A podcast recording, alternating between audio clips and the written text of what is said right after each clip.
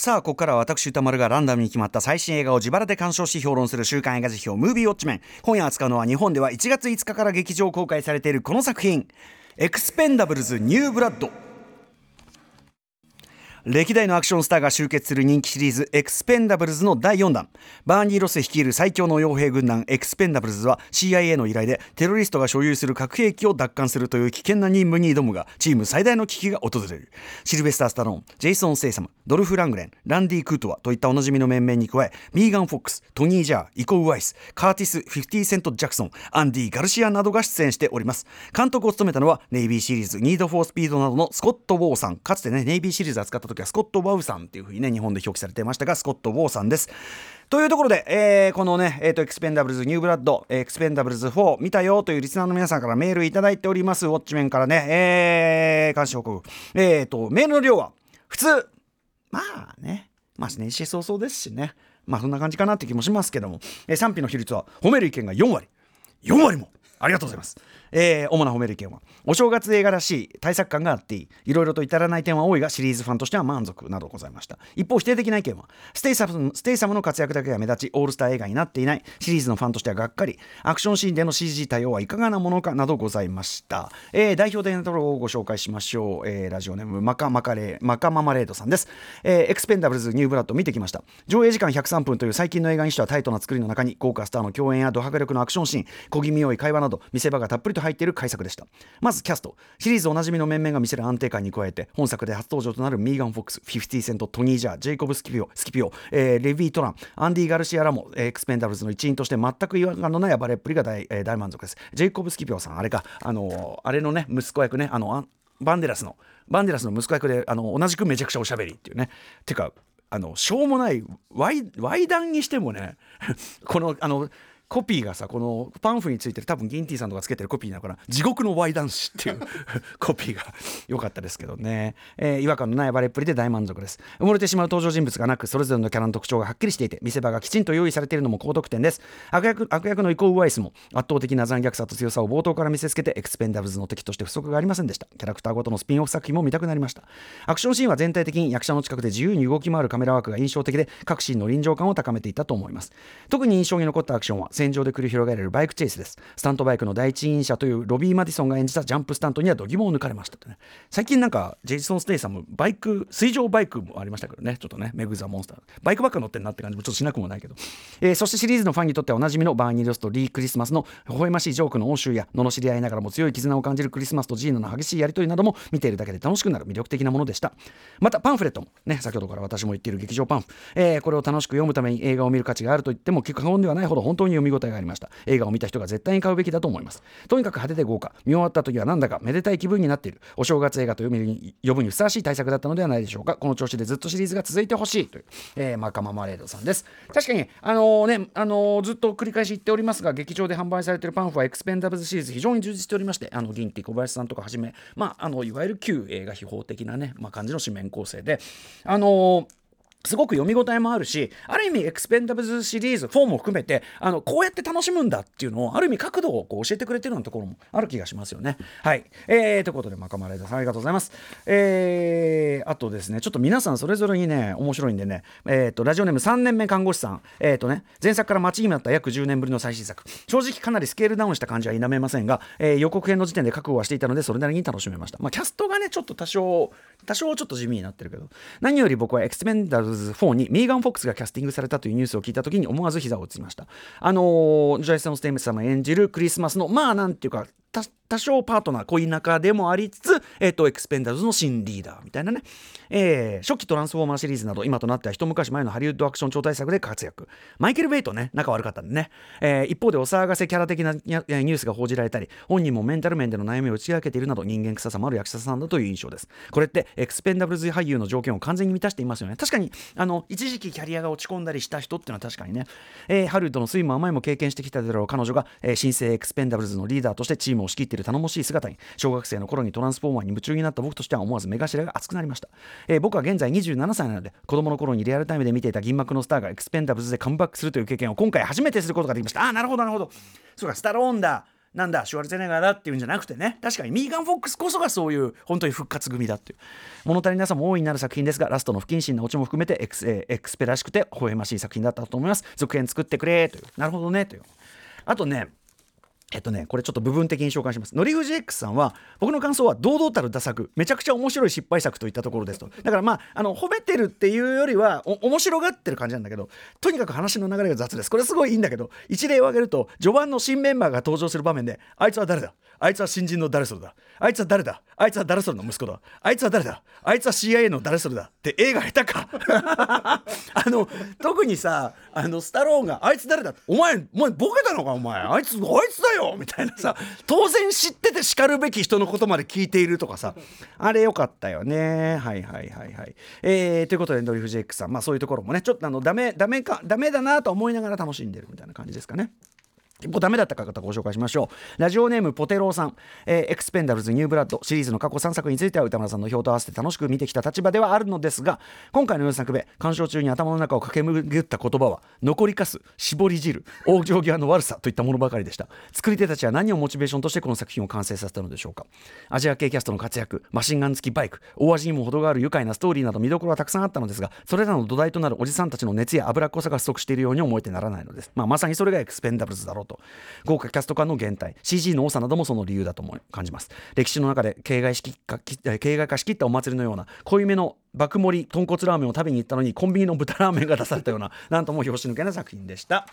えー、あとねバンダムさんもエクスペンダブルズニューブラッド計10回見てきました。で感想はジェイソン・ステイサム主演アクション映画としてはそれなりには面白かったですがエクスペンダブルズシリーズ最新作としてはダントツで、えー、ワーストの出来だと思いましたみたいなね、えー、コメディ的にこう全体に笑えないみたいなねことも書いていただいてとかね。あとコーラ・シェイカーさんも、えー、とにかく見てきたんだけど序盤えステイサムの指相撲見れるの？可愛いじゃんと期待したところ肩透かしを食らいました。これは本当だよね。あそこ絶対指相撲をやる流れじゃんね。なんでやんないんだよ。もうスタローンそこまでそこまで省エネすんのみたいな。指相撲ぐらいやってよっていうね。でこの方ねそれだけならまだしも体格が大きいことが嬉しい人たちがこんなに素直に低身長をバカにするのかと面食らいました。本当だよね。私自身がタ,、えー、タンクなのですが、えー、それそれほど身長がね高くないということですけども怒り浸透というわけでもなく大して悲しいでもなくただただこれは自分に関係のないパーティーなのだなと思いました。みたいなね。書いていただいて。もうすぐ映画終わるよという大爆発の号令もあり内容を覚えていないことを後悔させない薄汚いジョークも最後にありと配慮の行き届いた作品でしたと皮肉で書いていただいてたりとかね。はいありがとうございます。薄汚いジョーク。まあね確かそういう言い方もできるかもしれないという。はいということで、えー、皆さん本当にメールありがとうございました。でもやっぱりなんかエクスペンダブルズなんていうかなそれをめぐるこうけなすにしろ何にせよこうみんななんかそれも含めてねこうキャッキャやってる感じっていうかねそれも含めて祭り感ってあるかもしれないですね、えー、皆さんありがとうございました。エクスペンダブルズニューブラッド私も TOHOシネマズ日本橋で2回見てまいりました。入りはまあぼちぼちといったとこかもしれませんがね。アメリカ本国では大ごけしちゃってますけどね。えーと、とにかくあの先に言っておきます。やはり劇場パンフですね、えー、123と本当に素晴らしかった。それと全く同じ仕様で、えー、4も出ておりますと、えー、特にこのボックスセット。ボックスセットには過去3作のやつしか入ってないんで俺一回このこっちだけ買ったらあ4が入ってないっつってもう一回あの映画館戻ってもう一回買ったっていうのがありますけどね、えー、でもまああのなんていうかな映画館ものとしてのパンフとしてそして読み物としても本当に十分あるということで。先ほども言いましたけど、えーと、エクスペンダブルズというそのシリーズをどう楽しむのかという楽しみ方の角度を提示してくれてるような素晴らしいパンフだと思いますんであのぜひぜひこのとこ、ね、ボックスといいこちらといい、え購入をお勧めしたいあたりでございます。ということで、えー、本来は本来はですよ本来は80年代を中心に活躍した、えー、往年の言ってみれば時代遅れと見られてきたようなアクションスターたちの同窓会的な企画だったエクスペンダブルズシリーズ。10年ぶりの4作目ということなんですけども、はい。えー、当コーナーでは2010年10月23日にですね、えー、1作目扱いました。もうその時のノートを持ってきたんですけどね。本当にもう自分の書いたノートを見てすごくあよく調べてんな みたいなすごい感心したりするんですけども。はい。えー、これシネマハスラー時代ですね。2010年10月23日に1作目。そして、えー、僕2作目は多分扱ってないよね多分ね。あのー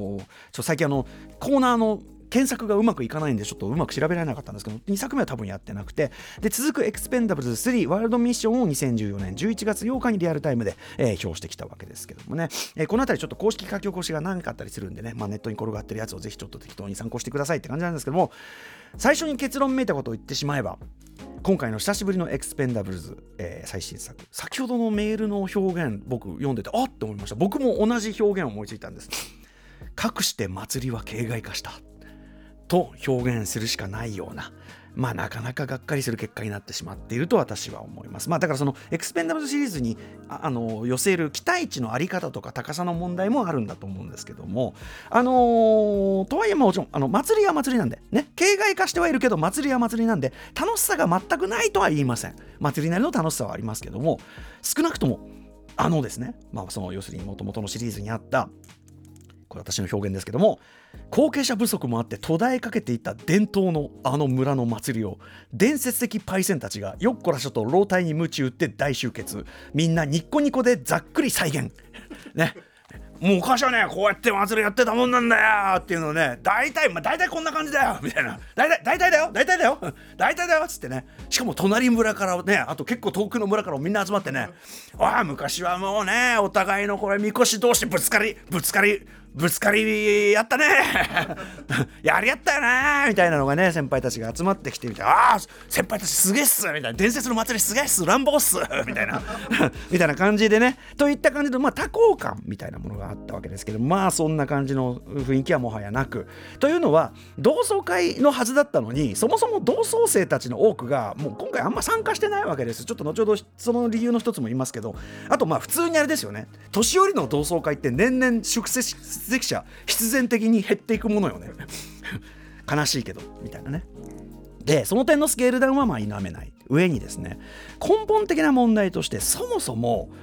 僕はそのやっぱりね映画としてのそのクオリティという言い方するとちょっと偉そうなんですけど画面に映る全てがテテカテカテカしててまあ安っぽい。とにかくルックが安っぽい、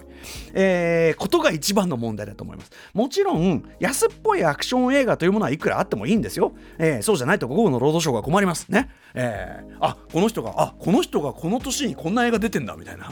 聞いたことねえみたいな。いっぱいありますね。そういうのはいくらあったっていいんですよね。そういうのがないと五郎が困っちゃうんだけど、えー、本作一応推定バジェット1億ドルとされてる対策で、えー、どこにそんなお金がかかったのっていう感じ。これもどうしてこんな金かかってるのかの推測は後ほどしますけど。はい。えー、ということででその安っぽさもの方向もね少なくともエクスペンダブルズとしては大変好ましくない方向の安っぽさなんですよね。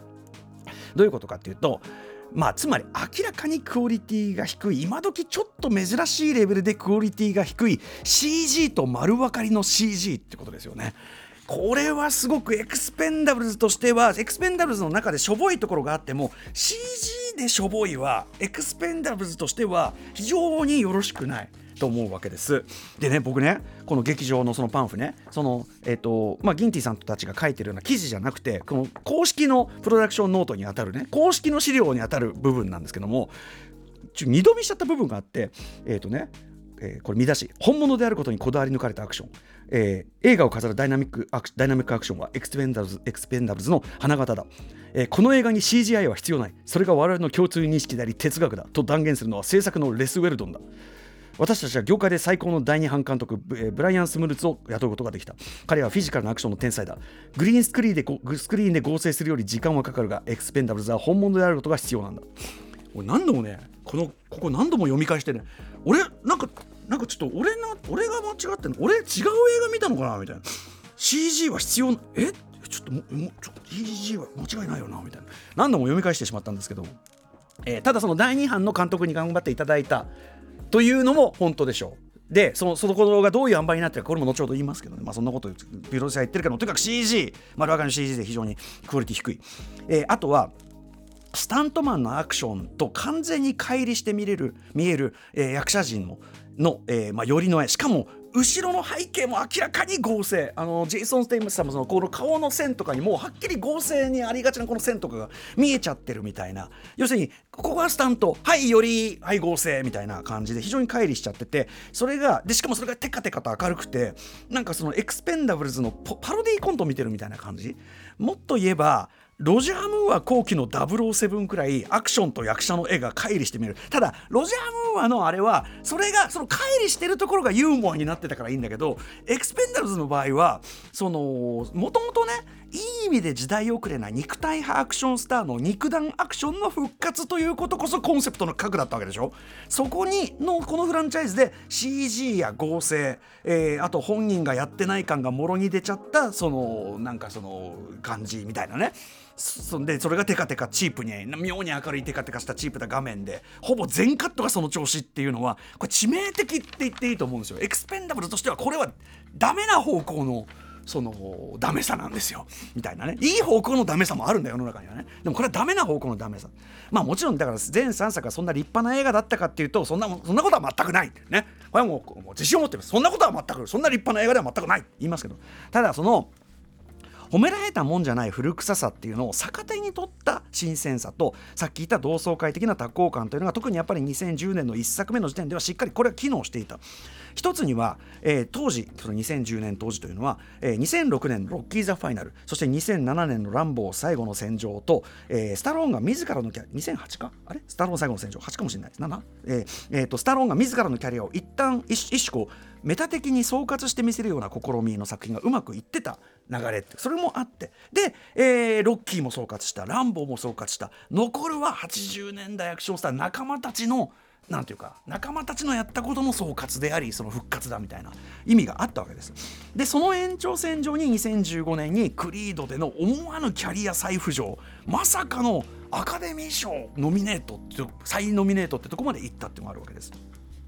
ただですねそれでまあスタローンねあのあすごい調子よくなってきたってあるんだけども近年はですねまたまたと言うべきか、えー、この番組では例えば2014年1月18日に扱った、えー、大脱出ねこれあの大脱出というのは、えー、まあエクスペンダブルズが同窓会だとするならなそこでそこからシュワルツェネッガーとスタローンだけ「おいちょっと差しでデートしようぜ」っつって、えー、抜け駆けのデートをしたというこれが大脱出なわけですけども、えー、その抜け駆けのデートって良さがあったのが大脱出なのに続く大脱出2これ2019年4月12日にやりました。あるいは大脱出32019年10月4日同じ年にね日本で公開されこれどちらも公式書き起こし非常に愉快に読めますんでね。私も読み返して爆笑してしまいましたけど、えー、大脱出2と大脱出3ではいきなりそこが抜けたようにチープでへっぽこな B 級 C 級映画になってしまった。だだからその感じだと思ってください。大脱出が大脱出2や3になった感じがエクスペンダブルシリーズが今回のエクスペンダブルズ4になったバランスだと思えばまず間違いないです。ね。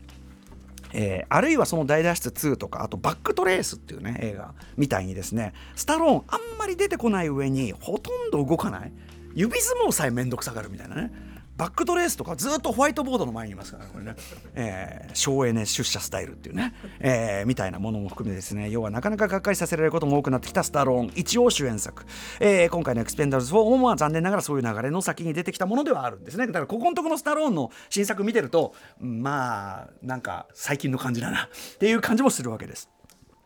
えー、最も本作に関してはですねスタローン自身途中でプロジェクトから一旦抜けたりしてそもそもその制作過程全体がすごくごたごたしてたんですね。で多分その制作費1億ドルもかかっちゃったのはここから言うちょっとしたごたごたの期間が長かったっていうことが大きいのではないかというふうに思います。えー、ちなみにスタローンという人は自分の過去作の反省をちょっとどうかと思うぐらいのスピード感ではっきり口に出す人でして、えー、大脱出2がこれから日本で公開されようかというタイミングで、えー、大脱出3楽しみにしてくれるな大脱出2あれはひどかったってね、えー、はっきりツイートするような人なんですけども、えー、エクスペンダブルに関しても、えーと、エクスペンダブル3が興行成績的にちょっとやや期待外れに終わったというのを受けてあの年齢指定がね要するにその暴力表現を抑えて広く見てもらうために PG12 にした。あれがもうひどい。どい間違いだったっつってもう絶対にもう今後はもうもう絶対にもう R から譲んねえみたいなこと言って非常にまあ要するにより暴力舞踊者に回帰したエクスペンダブルズやるとって非常に意欲は燃やしていたようなんですが。えー、もう2014年つまり3の直後からスタートしていたこの企画が2017年にまあ最近のスライよくありがちなんだけどシリーズを続けたいという方向性が他の制作陣と違ったっつって一旦離脱してしまう。だからクリードから離脱するみたいなことで一旦完全に離脱してしまう。ところがエクスペンダブルズシルベスター・スタローン抜きってもうそれ何なんっていうことになるからね、カツ丼のカツ抜きみたいな感じなんであのみんなに説得されて2018年にまた復帰。でえー、2020年には3と同じくパトリック・ヒューズさんが監督するというふうに発表されてたんだけどここでコロナが挟んだり。かしてですね、えー、いろいろ延期を重ねた結果2011年の8月に、えー、パトリック・ヒューズは降りて今回のスコット・ウォーさんに交代したよっていう発表があってでいいですか？2021年8月にその発表があって撮影開始は2021年9月29日なんですよ。ほとんど時間長時間ない上にコロナ禍でもあるというそういうさまざまな制限があるという非常にこう厳しい条件の中で作られた映画なら間違いないわけです。えー、あとですね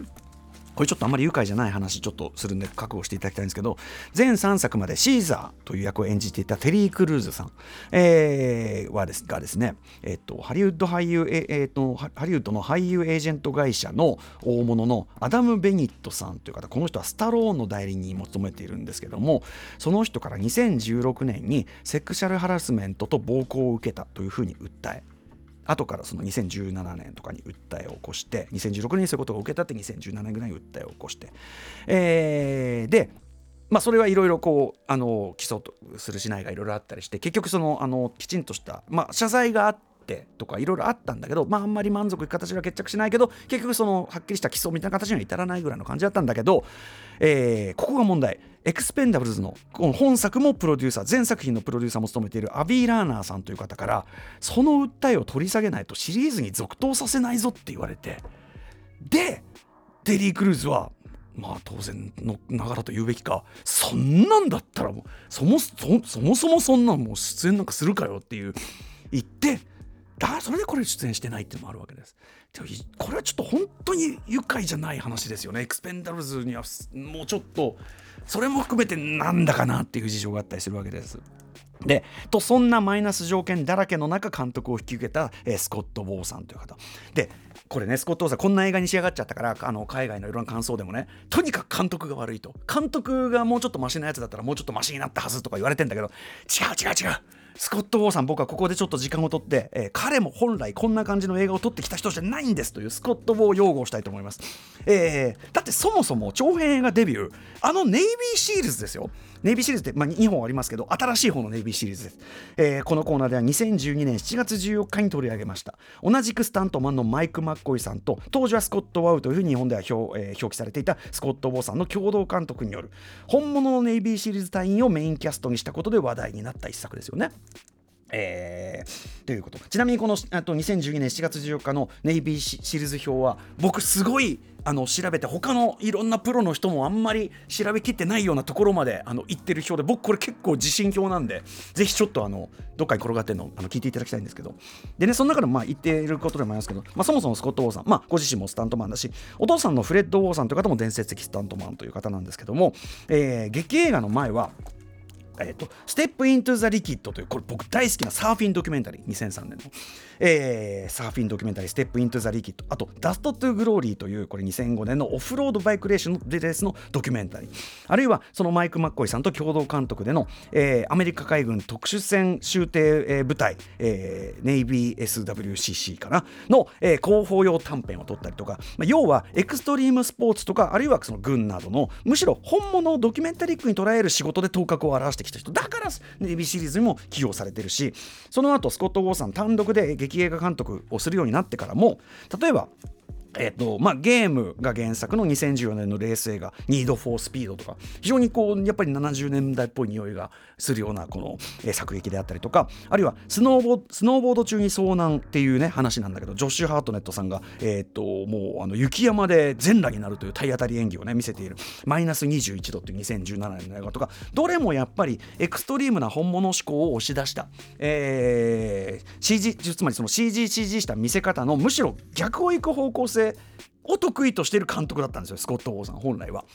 ただ一方で、えー、これあのネイビーシリーズ表の中でも言いましたけどバトルフィールド3とかメタル・オブ・オナーといったビデオゲームのプロモ映像なども手掛けていたりしてなので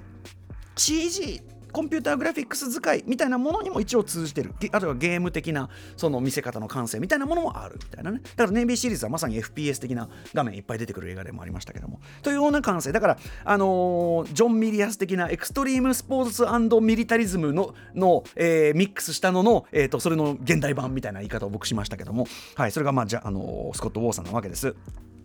という流れの中でですね今回の「エクスペンダブルズ4」の1個前日本ではネットフリックスで配信公開されているジャッキー・チェンとジョン・シナ主演。これもともとはあのねスタローンが主演ジャッキー・チェンと共演する予定だったらしいですけどプロジェクトエクストラクションという日本タイトル、えー、ヒドゥンストライクというこの前作2023年とねクレジットされてるこの前作だけ急にまあ 要するに実質的にジャッキー・チェン主演の中国映画体制ジャッキー体制で作ってる作品だからっていうことだと思うんだけどそれまでのスコット・オー作品私が今名前を挙げてきたようなスコット・オーの手掛けてた作品とは全くここから急にタッチが変わる変わるっていうかこれだけ違うんですよ。それこそテカテカした非常にデジタル的な CG や合成がすごく目立つ作りになってるんですね。なのでで別にそのデジタル的な CG や合成が目立つ作り自体が悪いということではないんだけどもでもとにかく、えー、スコット・オーさんパンフレットのインタビューなどでもですねそのプロジェクトエクストラクションの終了後準備をする通常するような準備をする間もなくエクスペンダブルズ4の制作にそのまま合流してもうすでに動いてるプロジェクトに途中から合流したっていうふうにおっしゃってるんですよ。でその時間のなさもあってかプロジェクトエクストラクションで仕事をしたジャッキー・チェンのスタントチームをそのままこっちにも呼んできたりしてるわけ。なのでゆえに特にアジア人キャストの格闘シーンはまあ、完全にその香港感香港映画的なそのなんていうかスキルであり提出でありっていう感じで。でその部分は確かにそれとしては悪くないんですよね。ただエクステメンそれがエクスペンダブルズらしいかっていうとみたいなのもあったりするんだけどはい。まあ、とにかくそういう体制で作られてる。なのでそんな困難な非常に限られた条件下でまあでもこの大作をねスターがいっぱい出る大作を、えー、期日に間に合わせてなんとか完成させるという部分の仕事はスコット・ウォーさん確かにこなしきったというふうに言えるのでしょうし、えー、で出来上がったものが彼本来の作風と結構異なるまあそのプロジェクトエクストラクションとこのエクスペンダブルズ4だけは全然違うっていうこの結果もまあそれには理由があるんだろうなとこの制作体制。まあ、推測されるわけですそうじゃなきゃこんなに急に変わるわけないっていうか思うんですけどね。えー、でまあじゃあこれ今まではその映像表現とかそういう、ね、演出の話ですけど例えばストーリーがですね大脱出2の時にもまあ私出した表現ですが、えー、まさしく小学4年生が考えた中学生じゃないですよ。小学4年生が考えた僕が考えた国際的アクション、えー、レベルだというのはですね、まあ、この手のジャンルにおけるある種の必要悪的なものだとしてもです。こんぐらいのこんぐらいの話？まあまあまあ核兵器ですわ、まあ、黒幕です。謎の黒幕オセロット。ネーミングもね小4っぽいっていうかね、うん、オセロットって感じですけど、えー、まあそれは置いとくとしても例えばミーガン・フォックスさんや、まあ、そのミーガン・フォックスというキャスティングそのものの妙っていうのはなるほどなっていうのはありますけどミーガン・フォックスさんやレビー・トランさんといった 女性メンバーを新たに入れるみたいなところですね。女性メンバー自体は前作3でロンダ・ラウジーさんいてロンダ・ラウジーすっごい活躍するじゃないですかすげえ良かったんであのそれ自体は別にそんなにフレッシュじゃないわけですからもうちょっとこうエクスペンダブル的そのおっさんのホモソーシャル感を批評的に相対化した上でなお共闘すると。もうおっさんたちのそういうの全然面白くないし不愉快なんのよってちゃんとこう言って。でちゃんと言ってるんだけど最終的にはまああんたらはあんたらで使えるとこもないわけじゃないわねと。でもでもなんかこう成り合ってこようとしたらピシャッとするような。なんかそういう距離感の要するに2020年代現在に投入するならではの意味の持たせ方っていうのはあったんじゃないのかなとかね。結局別に元からメンバーにいたっておかしくないような人しかいないんだったらなんかな。まあまあそれはそれでいいけどさ。ダメってよりはなんかもうちょっとやりようないのかなと。えー、まあ、アクションスター系キャストで言えば今回やはりね、先ほどメールに書いてる方も多かったですけど、やっぱりアジア系。えー、例えばやっぱりね、えー、ザ・レイド、私どもの番組だと2012年11月3日に取り上げてます、インドネシアの大傑作アクション映画、ザ・レイド。お金なんかかけなくたって、アイデアですね。ガッツといえばアイデア。うん。アイデアと見せ方のアイデア。全然しょぼくないよね、ザ・レイドね。予算じゃないんですね。ザ・レイドの、えー、イコ・ウワイスが、まあ、今回は悪役を悪役珍しいと思いますけどね。イコ・ウワイスが悪役やってたりとか。そしてあとはね、えー、とこれまだあの僕が映画表とか本格的にやる前なんですけども、えー、タイのマッハのねもう大傑作です。マッハのトニー・ジャーが助っ人役というのを演じているあたりがまああのー、まあいいあたりかな。特にトニー・ジャーはトニー・ジャーと,、えーと、ジェイソン・ステイサムとかトニー・ジャーとレビー・トランとかそれコンビ技みたいなところですごくなんていうかな。まあバカっぽくもかっこいいっていうかすごく見せ方してくれてね、まあ、はっきり言ってあのー、アサルトライフル持ってる集団でいる連中にあの刃物だけで立ち向かっていくってどういうあれなんだろうって思うけどもまあよしね。もう俺を昔の俺が目を覚ましたらやばいぜなんて言ってたんでね。あやばいんでしょうきっとね。うん。で、まあ、それは嬉しいといえば嬉しいと、まあ、東南アジアの2大革命的アクションスター2人ですからね。ただこの2人2019年のトリプルセットという作品ですでにまあ共演自体はしている。ちなみにトリプルセットはチョコレートファイターのジャージャー・ヤーニンさんが悪役チームでいてであのあれですよ。それこそイコウワイスと一騎打ちとかするんだけどこれあの悪役ななんだけどさこっちはやっぱりあのジャージャーちゃんだと思ってるじゃない。そうやって見てるとその彼女の最後がえーって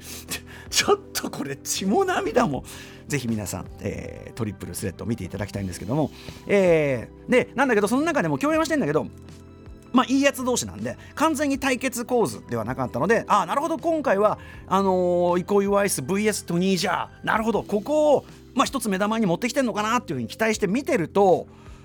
まあちょっとこれネタバレするんでちょっとこれ書いたけど伏せますね。まあとにかくあ別にそこはそんなやる気なかったんかい。こんな距離まで近づいているのに。やらやらないんかい。ガクーみたいなのがあったりするわけです。えー、まあもちろんね皆さんも書いてますけどあのジェイソン・ステイサムはまあ、その例えばスタントダブルとの噛み合わせ要するに自分が演じてないところとアップの噛み合わせ含めてさすがにこなれてるっていうかテピカテキパキ動けてるしあのそのスタントダブルとのコンビネーションまあバッチリでまあちゃんとアクション映画の主人公だなっていうね、まあ、当たり前っちゃ当たり前なんだけど、えー、ただそのそこが別にちゃんと描けてば描けてるほどうんとそれだけならエクスペンダブルじゃなくても嫌ってほど見られもうもうもういいよってぐらいあるからさそれみたいなさとこもあるわけですよね。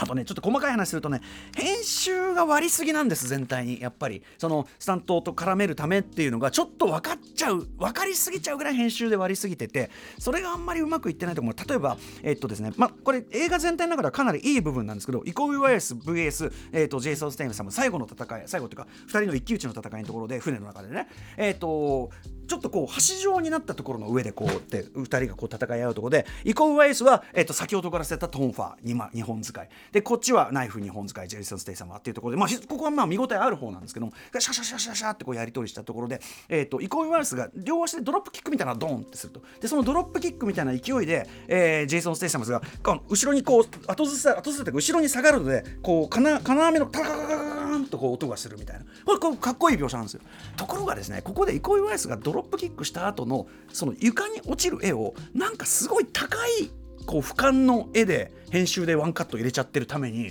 見てるとイコワイスが蹴った蹴った後に1回下にもう1個下に落ちたように見えちゃう。でもう1回戦ってさああまだ同じとこにいたんだ編集下手かみたいな。なんかそういうのもすいませんね細かいとこでね。私すごくそこ違和感があったんだとかあったりして。まあ他のキャストで言いますとね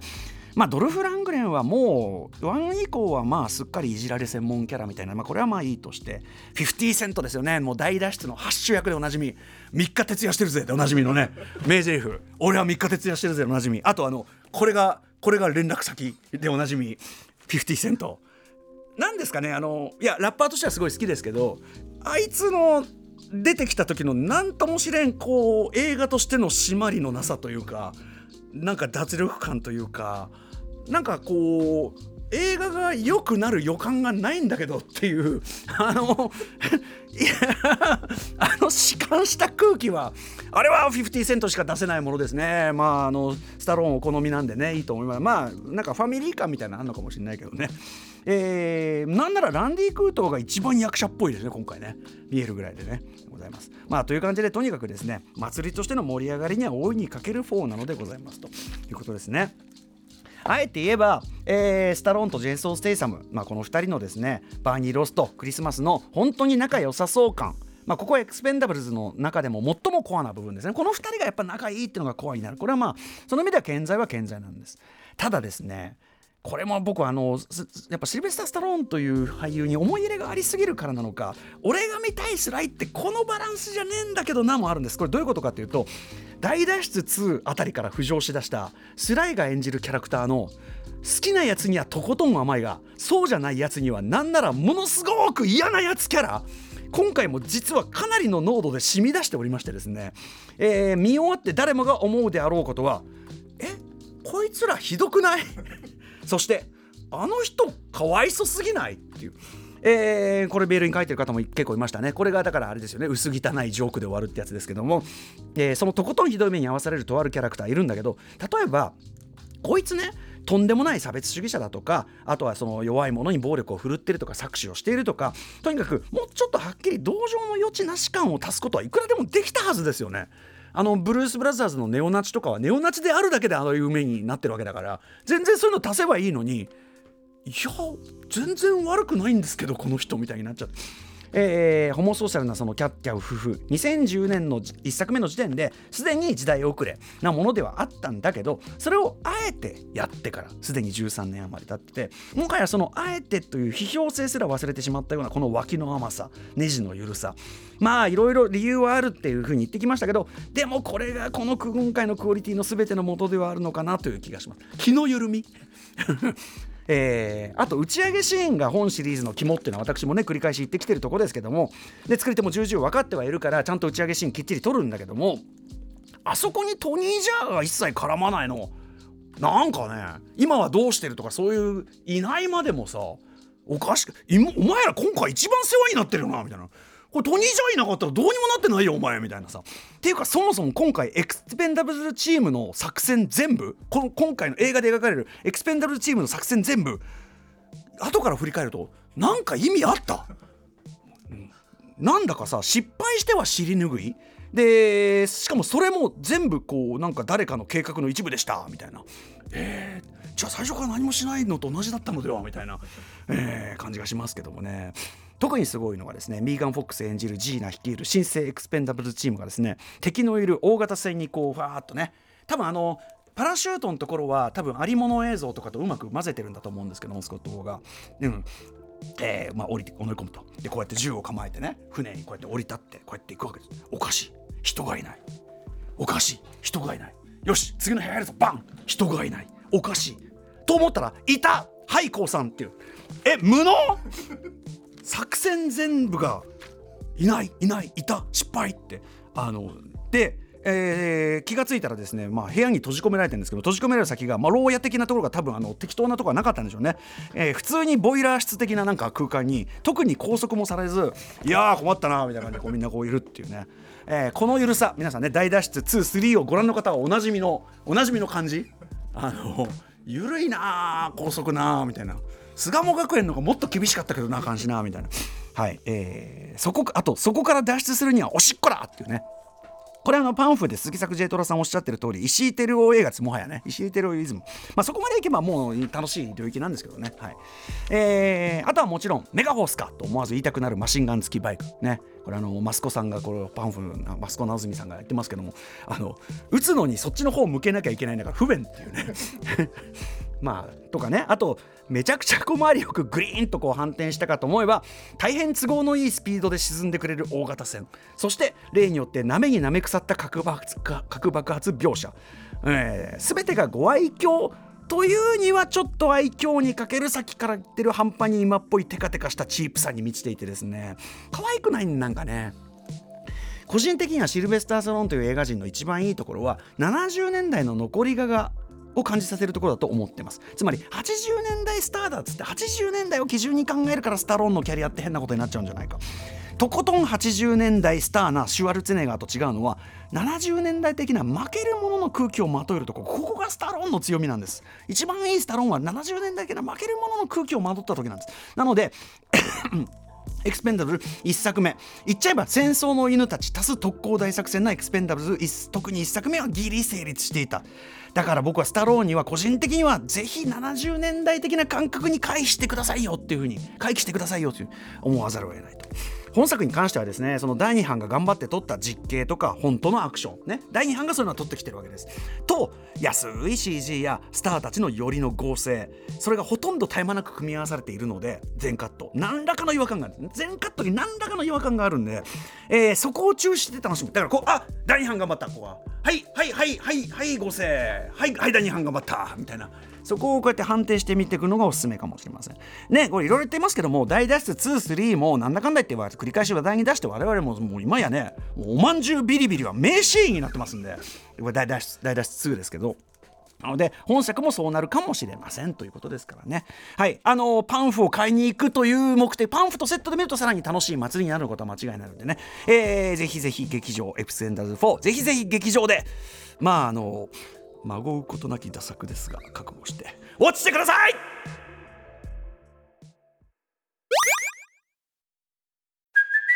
Hey, it's Kaylee Cuoco for Priceline. Ready to go to your happy place for a happy price? Well, why didn't you say so? Just download the Priceline app right now and save up to 60% on hotels. So, whether it's Cousin Kevin's Kazoo concert in Kansas City, go Kevin, or Becky's Bachelorette Bash in Bermuda, you never have to miss a trip ever again. So, download the Priceline app today. Your savings are waiting. Go to your happy place for a happy price.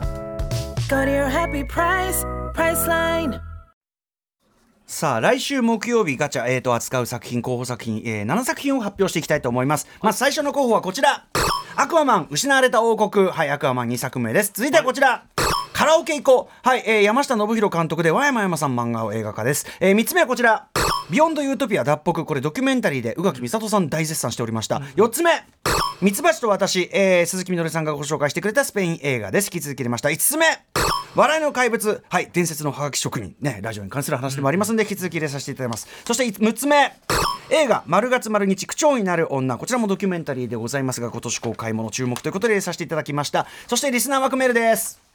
えー、っとラジオネームオリジナルおじさんです。歌丸さんに評論していただきたい映画はインド映画のただ空高く前です。インド初の格安か、えー航空会社を立ち上げた男たちの実話を映画化した作品です。差別や妨害工作などさまざまな障害に負けず、えー自分たちの夢を追う姿に思わず胸が熱くなり気がつけば目から塩水が溢れ出していました。派手さことありませんが見てよかった良作でした。おすすめです。ということではい、まあ、こうやってご紹介いただかないとなかなか見逃しちゃいそうなやつですからね、ということで以上7作品です。ガチャタイム。はい、えー、と1万円払って横屋にガチャ回し、えーウクライナ人道支援そして、えー、とパレスチナ、えーはい。人道支援そしてえー能登、半島の皆さんへの、えー、と義援金支援のために、えー計3万円、えー乗っけて一部に毎回余計回しをさせていただきます。一発目当たる方は申し訳ございません。一発目はコンコロイン。2が来た。2, 2は、えーカラオケ行こう。あー申し訳ございません。面白そうだけどねこれね間違いなくね。さあカラオケ行こうが、えー回りましたがもう一回回りましてもう一回回しましていってみましょう。コンコロイン。4あミツバチのミツバチと私来ましたねはいはい、せっかく当たったんで行ってみましょうかね。はい、えー、レッツゴーということで、ミツバチと私、見たよと、水菜さんからの、すごい、全然違うね、今週とね、エクスペンダーズとね、見たという方がお待ちしております。また、評論してほしい映画も募集中です。リスナー枠に採用された方には、現金2000円をプレゼントいたしております。あ先はどちらも歌丸アットマーク TBS.CO.JP までお願いいたします。ということで、以上、ムービーウォッチメンのコーナーでした。After Six Junction. 2